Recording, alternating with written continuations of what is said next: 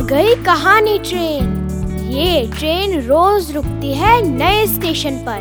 मिलाती है आपको एक नई कहानी और कई नए किरदारों से। तो सब सवार।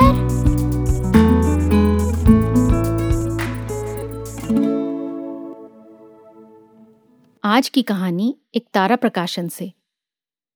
चुप मतलब चुप। इसे लिखा है स्वयं प्रकाश ने। पनवाड़ी नाजी लाल बहुत दिनों से अपने बचपन के दोस्त हाजी से कह रहे थे कि यार, हम कभी हवाई जहाज़ में नहीं बैठे। अब तुम पायलट बन गए हो तो एक बार हमें भी आसमान की सैर तो करा दो। आखिर एक दिन नाजी ने कहा अच्छा चलो, हमारी अम्मी भी बहुत दिनों से कह रही हैं कि हवाई जहाज़ की सैर करा दो तो तुम भी चले चलना। आज हम तुमको भी आसमान की सैर करा देते हैं। नाजीलाल खुश खुश हवाई जहाज़ में चढ़े। लेकिन चढ़ते ही उन्होंने नाजी से तरह तरह के सवाल पूछने शुरू कर दिए। ये बटन काहे के लिए है? वो लाइट कहाँ से जलती है? हमें घंटी बजाना हो तो कौन सा बटन दबाएँ? वगैरह।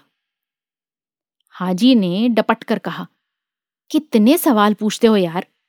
हमारा ध्यान बट जाता है।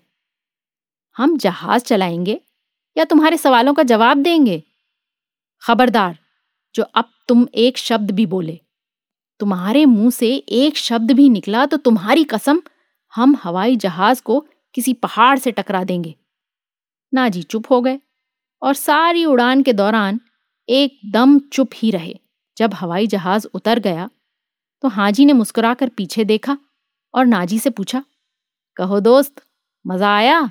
नाजी भरे बैठे थे, बोले जब हवाई जहाज़ ऊपर उठने के लिए एकदम टेढ़ा हो गया और डर के मारे हमारा बुरा हाल हो गया, हम कुछ बोले, जब अचानक बाएँ बाजू का दरवाज़ा खुल गया और खूब छपाटे से ठंडी हवा अंदर आने लगी, हम कुछ बोले?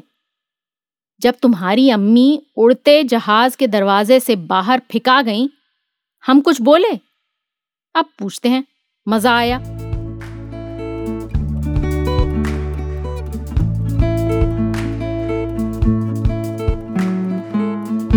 आशा है, ये कहानी आपको पसंद आई होगी।